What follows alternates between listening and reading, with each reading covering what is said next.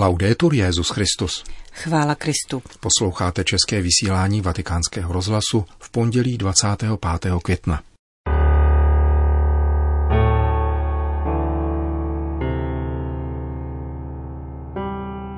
Pouze opravdová láska propůjčuje i ponechává svobodu druhým, konstatuje papež František v zamyšlení, které napsal u příležitosti dvacátého pátého výročí vydání encykliky Jana Pavla druhého. Ut Unum Sint a které vám přečteme v dnešním pořadu. Když se Ježíš vydával na cestu, přiběhl nějaký člověk, poklekl před ním a ptal se ho: Mistře dobrý, co musím dělat, abych dostal věčný život? Ježíš mu odpověděl: Proč mě nazýváš dobrým? Nikdo není dobrý, jenom jeden, Bůh. Znáš přikázání, nezabiješ, nescizoložíš, nepokradeš, nevydáš křivé svědectví, nebudeš podvádět, cti svého otce i matku. On mu na to řekl: Mistře, to všechno jsem zachovával od svého mládí. Ježíš na něho pohlédl s láskou a řekl mu: Jedno ti schází, jdi, prodej všechno, co máš, a rozdej chudým, a budeš mít poklad v nebi. Pak přijď a následuj mne. On proto slovo zesmutněl a odešel zarmoucen, protože měl mnoho majetku. Ježíš se rozhlédl a řekl svým učedníkům: Jak těžko vejdou do Božího království ti, kdo mají bohatství. Učedníci užasli nad jeho slovy. Ježíš jim však znovu řekl: Děti, jak je těžké vejít do Božího království.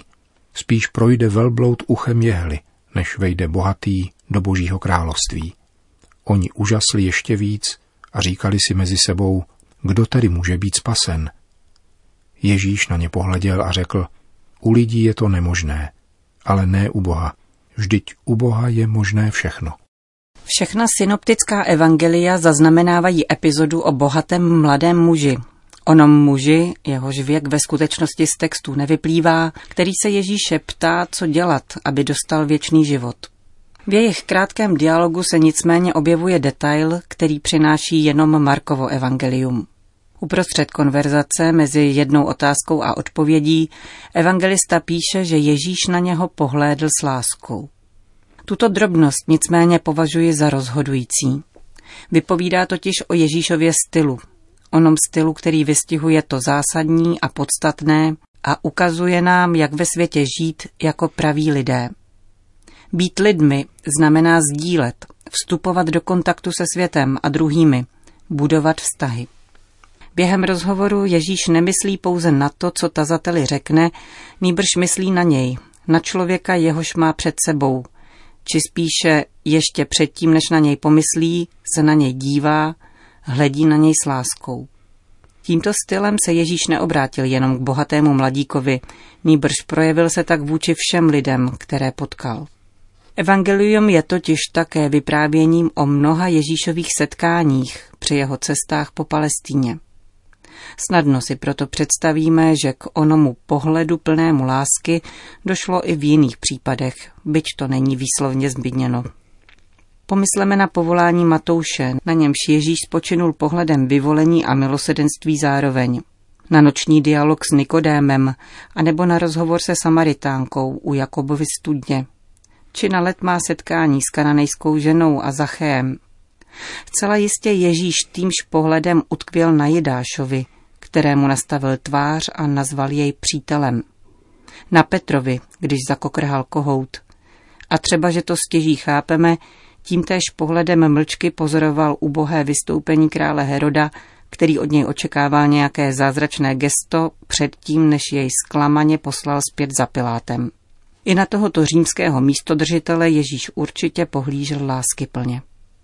Křesťanská víra se zakládá na následujícím jednoduchém tvrzení. Ježíš má božskou přirozenost a Bůh je láska.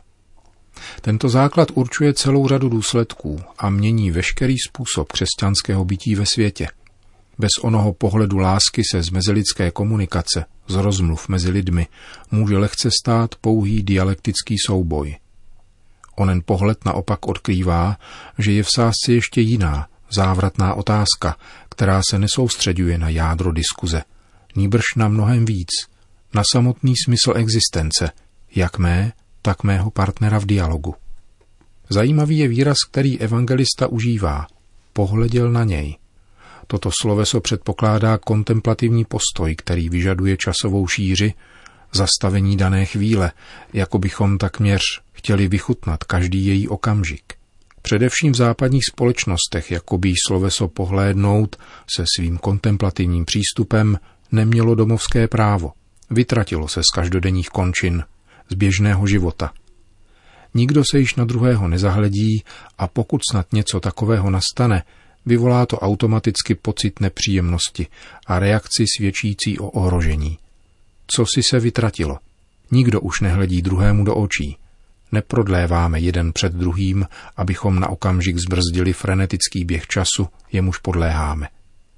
Přemýšlel jsem právě o těchto okolnostech, když jsem loni v listopadu při návratu z cesty po Asii vyslovil přání, aby si Západ od východu opětovně přisvojil smysl pro poezii, přičemž jsem tímto krásným slovem mínil smysl pro nazírání, pozastavení a obdarování se chvílí otevřenosti vůči sobě samým i druhým, na znamení nezaslouženosti a čiré nezištnosti. Bez tohoto poetického přídatku, bez onoho bezplatného daru se nemůže zrodit pravé setkání, ani ryze lidské sdílení. Lidé komunikují nejenom proto, aby si předávali informace, ale protože se pokoušejí o utváření společenství. Slova tedy mají být mostem, sbližujícím různé pozice, aby se stanovilo společné území, místo setkání, konfrontace a růstu. Výchozí podmínkou takového zbližování je ochota k trpělivému vyslechnutí stanovisek druhého člověka, protože podmínkou upřeného pohledu je svolení k tomu, že také druhý člověk se na nás zahledí. V komunikaci se dáváme jeden druhému navzájem. V tomto ohledu se můžeme mnohému přiučit od svatého kardinála Johna Henryho Newmana.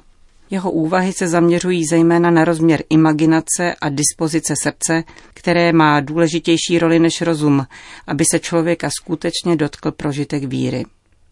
Newman si uvědomoval, že lidé často diskutovali a nakonec se přeli o otázkách, které se netýkaly jádra věci, protože se u nich projevoval větší či menší sklon k otevřenosti vůči ostatním mluvčím. Nešlo o nějaké abstraktní přemítání, protože vycházel ze zkušenosti trvalého dialogu s mladším bratrem Charlesem, z něhož se stal ateista.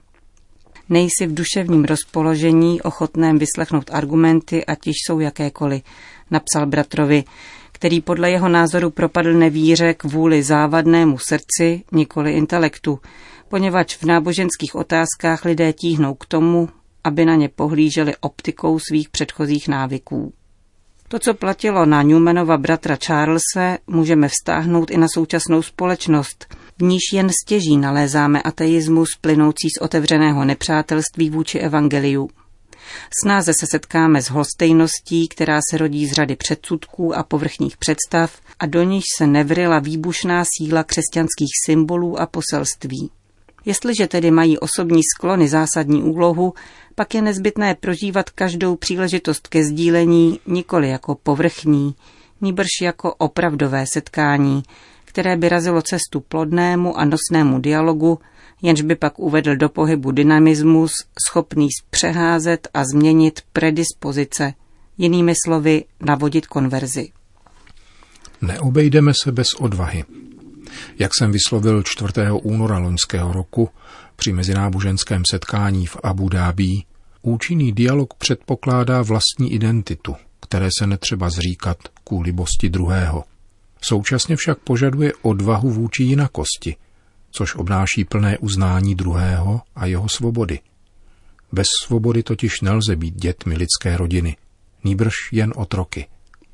Odvaha vůči jinakosti je duší dialogu, zakládajícího se na upřímnosti úmyslů. V tom všem je neodmyslitelná modlitba, která stělesňuje odvahu vůči jinakosti ve vztahu k Bohu a v upřímnosti svého úmyslu očišťuje srdce od uzavřenosti do sebe. Identita a jinakost existují společně a jejich soužití je nutné výlučně v kontextu odvahy, svobody a modlitby. Jinakost je pro identitu vitální. Nikdy bez druhého. Je titul pěkné eseje Michela Deserto, který se stává krásným motem lidské existence, jež nachází svou plnost a konečný smysl ve vztahu. Srdce zahleděné samo do sebe ochoří a zanese se škvárou, která znemožňuje jeho zdravý a oživující puls. Vztah čerpá ze svého vlastního dechu, který potřebuje rytmus a čistý kyslík, což jsou okolnosti, které zajistí jedině přítomnost druhého člověka. Má identita je výchozím bodem, avšak bez jinakosti se propadá do prázdna, uvadá a hrozí jí smrt. Bez uznání jinakosti umírá nejenom druhý, nýbrž také já sám. Důležitým hlediskem, jímž se naplňuje toto uznání jinakosti, je otevřenost vůči svobodě druhého člověka. To je klíčový bod, ve kterém se znovu přemísťujeme k jádru křesťanství.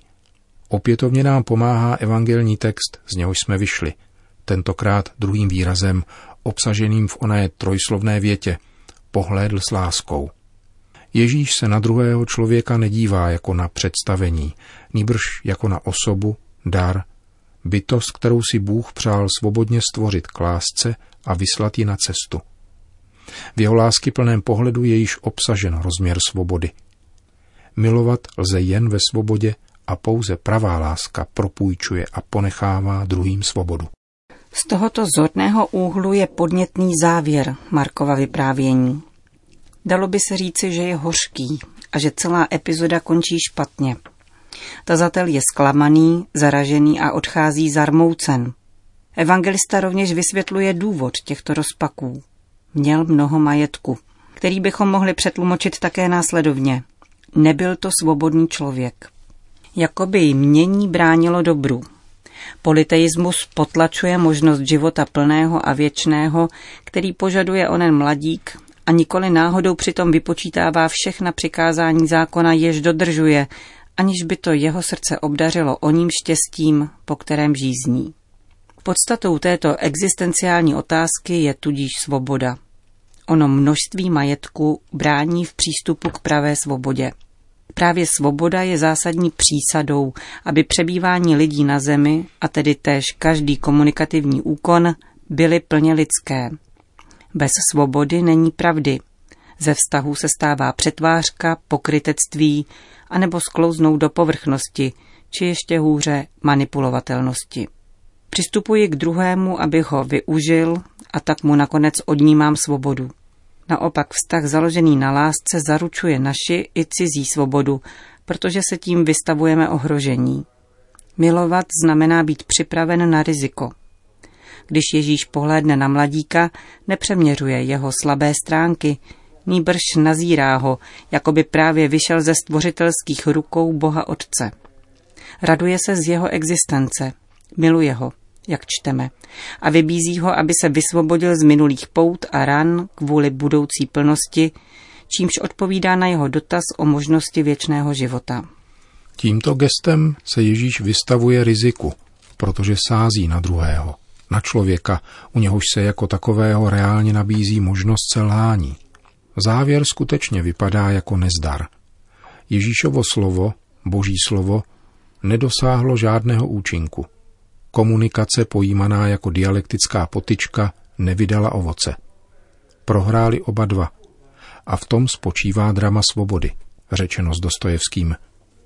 Avšak tím nenastal konec, jak tušíme z následujících Ježíšových slov. Toto drama může z nenadání změnit gesto modlitby, otevřenosti vůči jinakosti Boha, u kterého není nic nemožného. Je zajímavé, že Ježíš při tomto slavnostním prohlášení na své učedníky rovněž pohlédnul. Kéž by boží zrak spočíval neustále na našem životě a my bychom tak, když navazujeme vztahy a komunikujeme s ostatními lidmi, měli tentýž pohled jako Ježíš, který na nás hledí očima nezištné a velkorysé lásky až do naprostého darování sebe sama. Slyšeli jste text papeže Františka vydaný k dvacátému pátému výročí encykliky o ekumenickém úsilí Ut Unum Sint. Končíme české vysílání Vatikánského rozhlasu. Chvála Kristu. Laudetur Jesus Christus.